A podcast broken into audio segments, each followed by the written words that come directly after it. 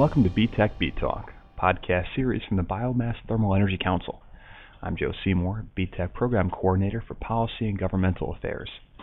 In our monthly podcast, BTEC interviews key decision makers and pioneers of the biomass energy industry.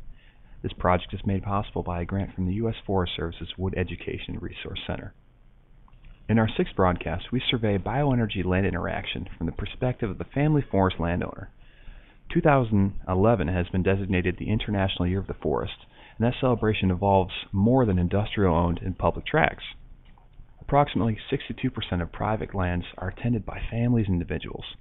And as we will learn from our guests, small family forest landowners weigh distinct and valid considerations when entering the bioenergy markets than those made by larger businesses and the forest product industries. Joining us are Harry Grote and Scott Bagley of the Center for Cooperative Forest Enterprises within the National Network of Forest Practitioners. NNFP works to promote the well-being of small forest businesses, rural communities, and forests through a variety of networking and education activities, as well as direct technical support for projects around the U.S. Additionally, the NNFP's Center for Cooperative Forest Enterprises assists groups of forest entrepreneurs seeking a competitive edge through collaboration. Harry is a forest enterprise consultant stationed in Virginia, and Scott is the program director for the NNFP and the center in Ohio. Harry, my first question. What do you see as the present role of small landowners in the bioenergy markets? I thought that question was really interesting because it gets right at the outset, right to the heart of the social aspect of the forest product supply chain and how to really effectively penetrate it. The term small is a relative term in that some landowners, and especially groups of landowners, have significant holdings. While the term small landowner is technically accurate, it might help to consider what landowners think of themselves as. More and more you're hearing the term family forest owner used to differentiate themselves from industrial and corporate landowners, even though some of those family forest owners are organized in corporations, trusts, or LLCs. For the sake of consistency today, I'm going to use family forest owners. And what I think is important to note is the difference primarily is in the objectives of those types of landowners. Corporate and industrial landowners are almost exclusively focused on maximizing their financial return. Now, they may also have or profess to have social and economic objectives, but typically the finances are by and far number one in their list.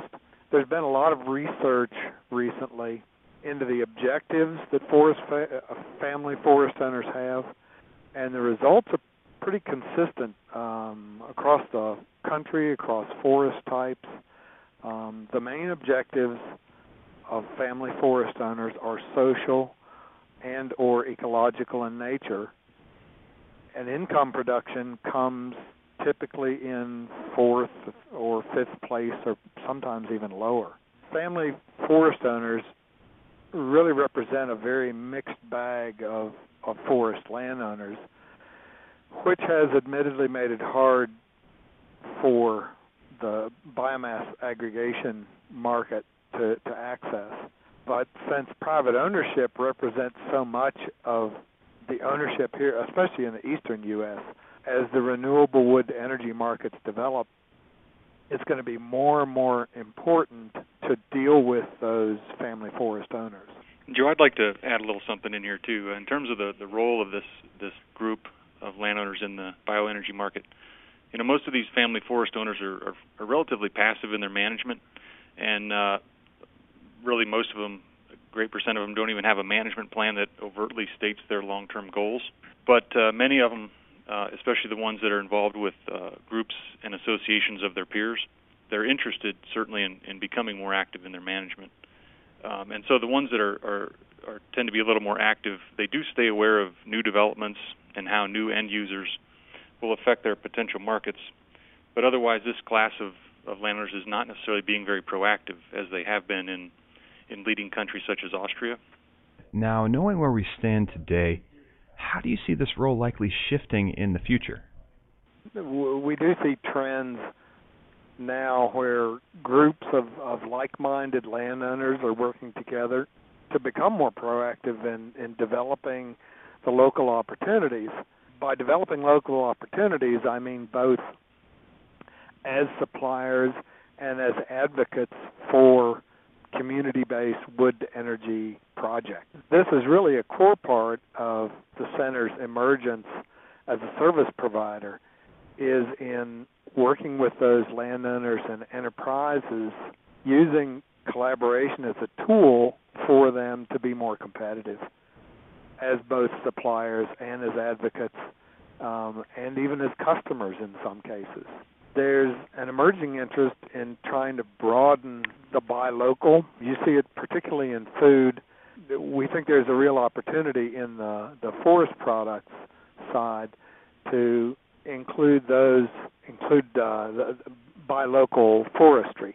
You can really see that up in the northeastern states. Even though there's a large number of pellet producers and a large number of wood energy projects that are active now, as I understand, New England is still a net importer of, let's say, pellets, energy. Whereas down here in Virginia, the largest pellet manufacturers do almost no local delivery because there are very few local projects, and almost exclusively export the pellet production.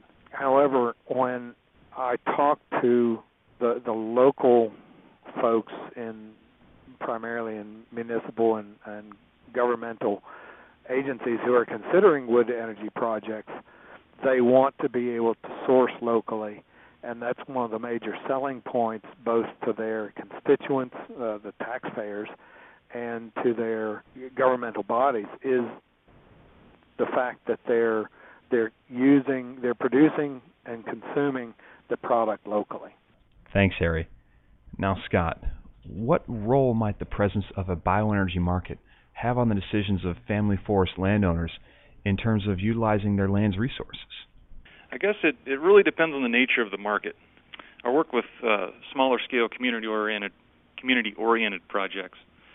Suggest that some of these groups might be most interested in supporting and supplying markets that are more local in nature, such as schools and community buildings. But we've also learned of some more recent research out of Massachusetts by Brett Butler at the Family Forest Research Center of the Forest Service and some of his partners.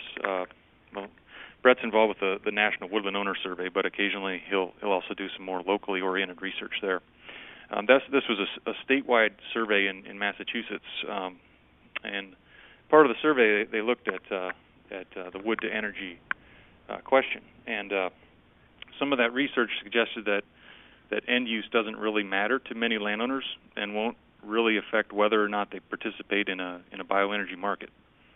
And it's just a tough one because there's so many factors, and it's a hard one to answer.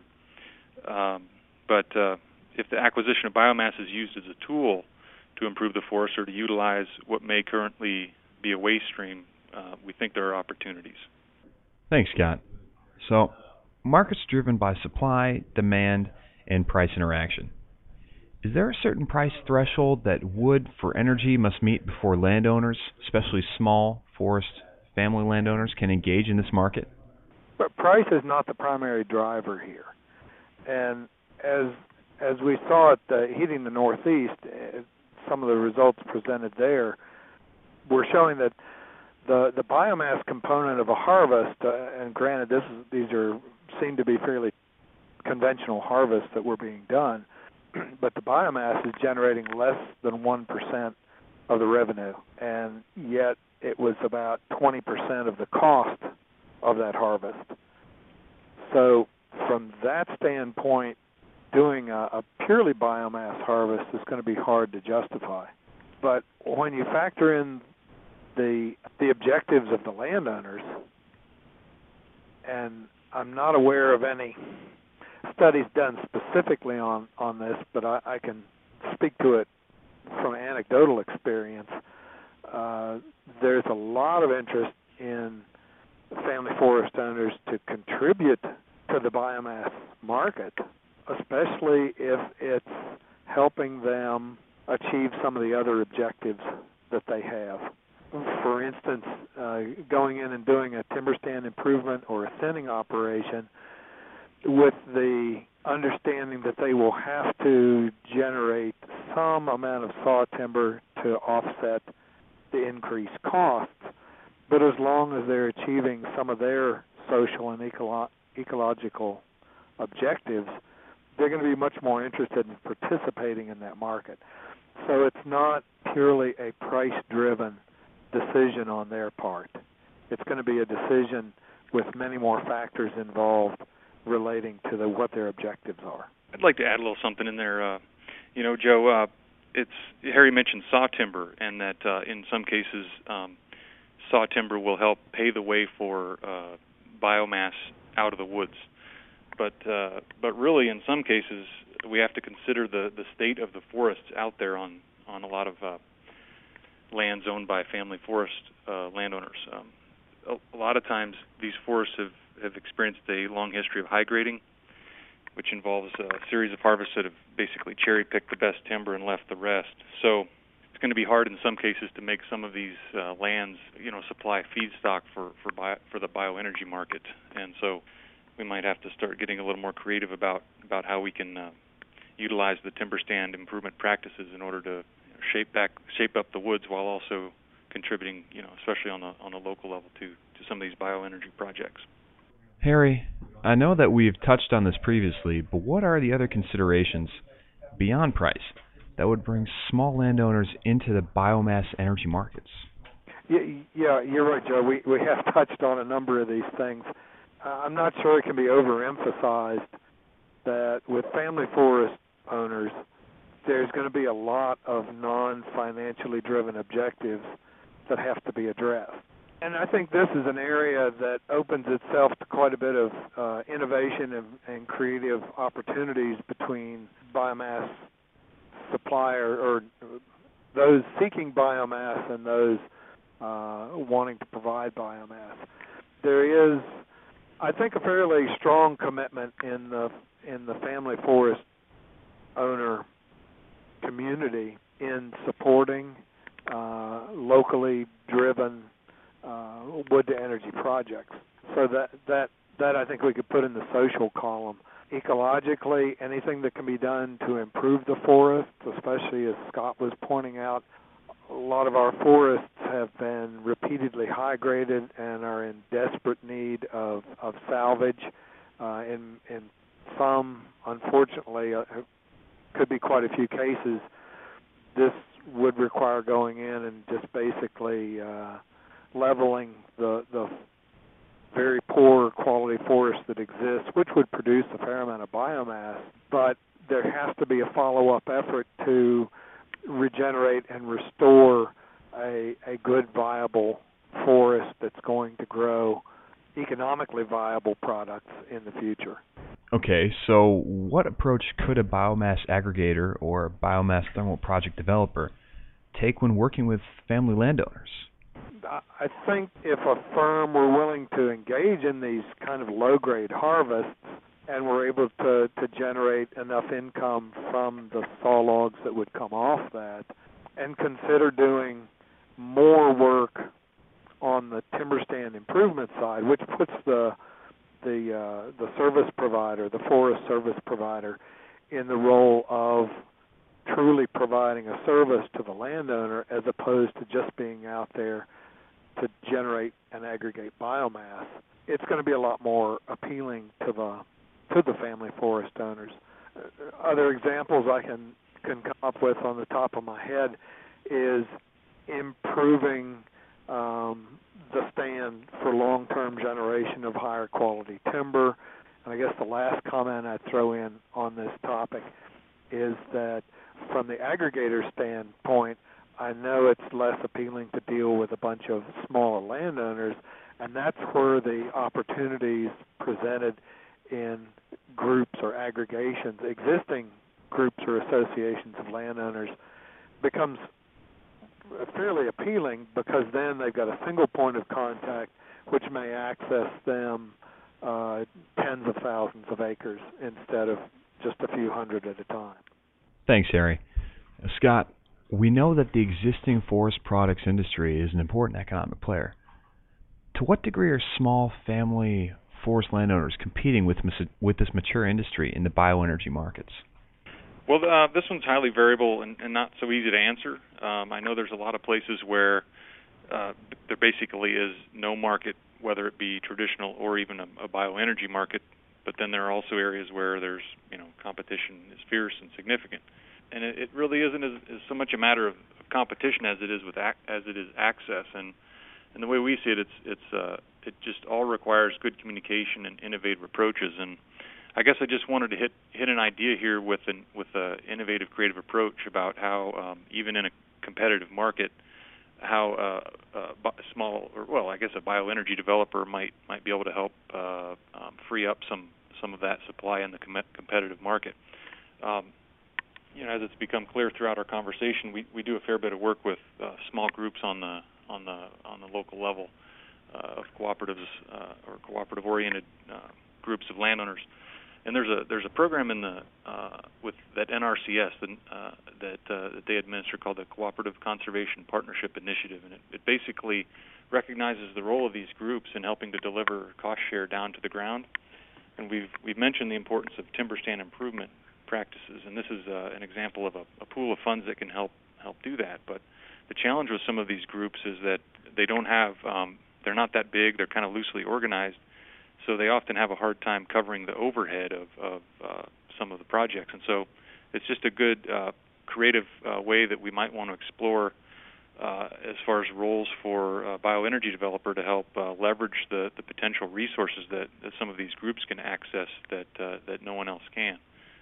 Moving on to the work of the NNFP and the Center for Cooperative Forest Enterprises, how has the small landowner traditionally decided to use his or her lands? And what is your organization doing to assist this group in meeting those goals? In the case of these small family forest owners, utilization has been very diverse, as you've heard. From a leave it alone until there's a crisis type approach, which is unfortunately fairly typical. There's also folks that like to cut the heck out of it and sell it for real estate. In a lot of cases, The utilization is driven by economics and unfortunately not in a very well-planned fashion. We like to promote the idea of using formal stewardship plans because that could help guide long-term sustainability, both in terms of ecological sustainability but also feedstock sustainability. But in terms of what we do to assist this group and where we see our role in supporting sustainable wood-to-energy, especially for thermal purposes.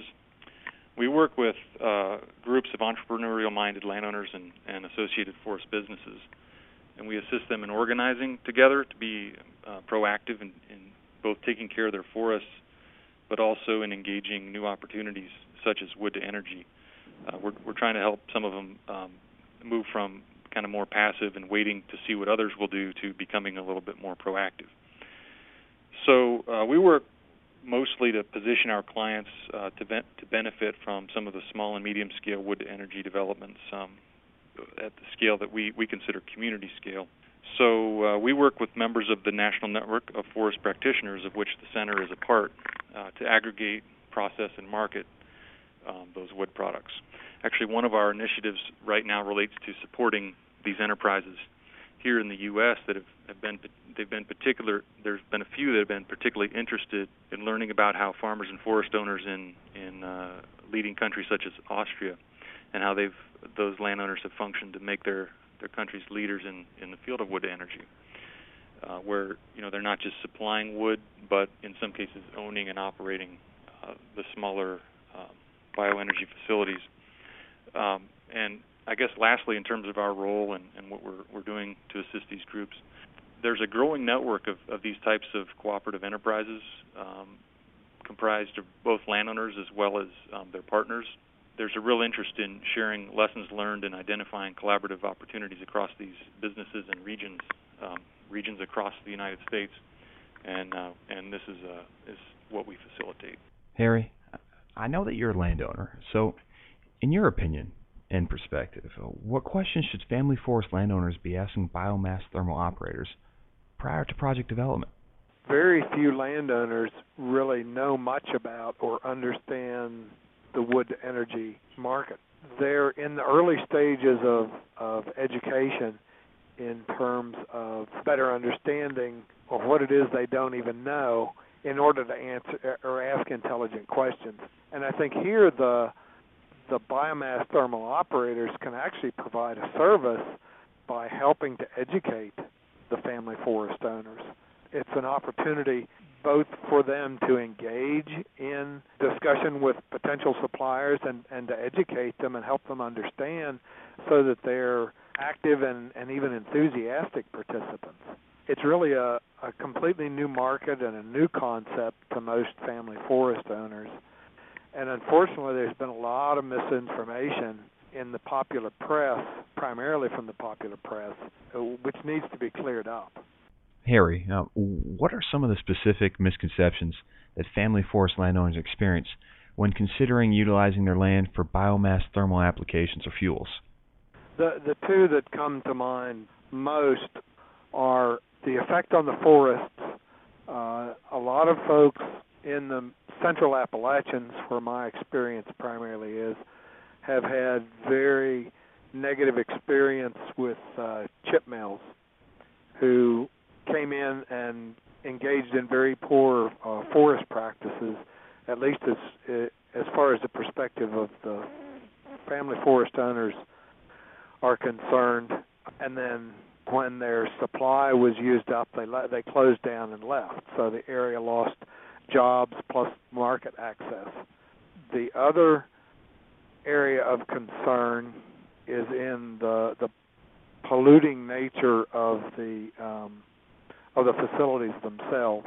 The populace, general populace, family forest owners included, don't understand the technological progress that's been made with the modern facilities and the fact that they are they are not major polluters.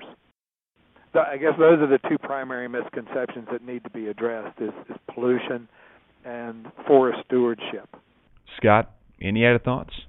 I think in some cases there's, of course, a trust issue as well, in that one of the role for the groups and the associations of landowners is that they can help broker some of that conversation, and that if some of the biomass thermal operators could be in a position to sponsor these groups in ways, perhaps financially, to help support some of their educational initiatives, where it might not be the operator doing the education directly, but someone within the association helping to provide good information to the members. And that way, it's more on a peer-to-peer level, and they're hearing from people who are more like them.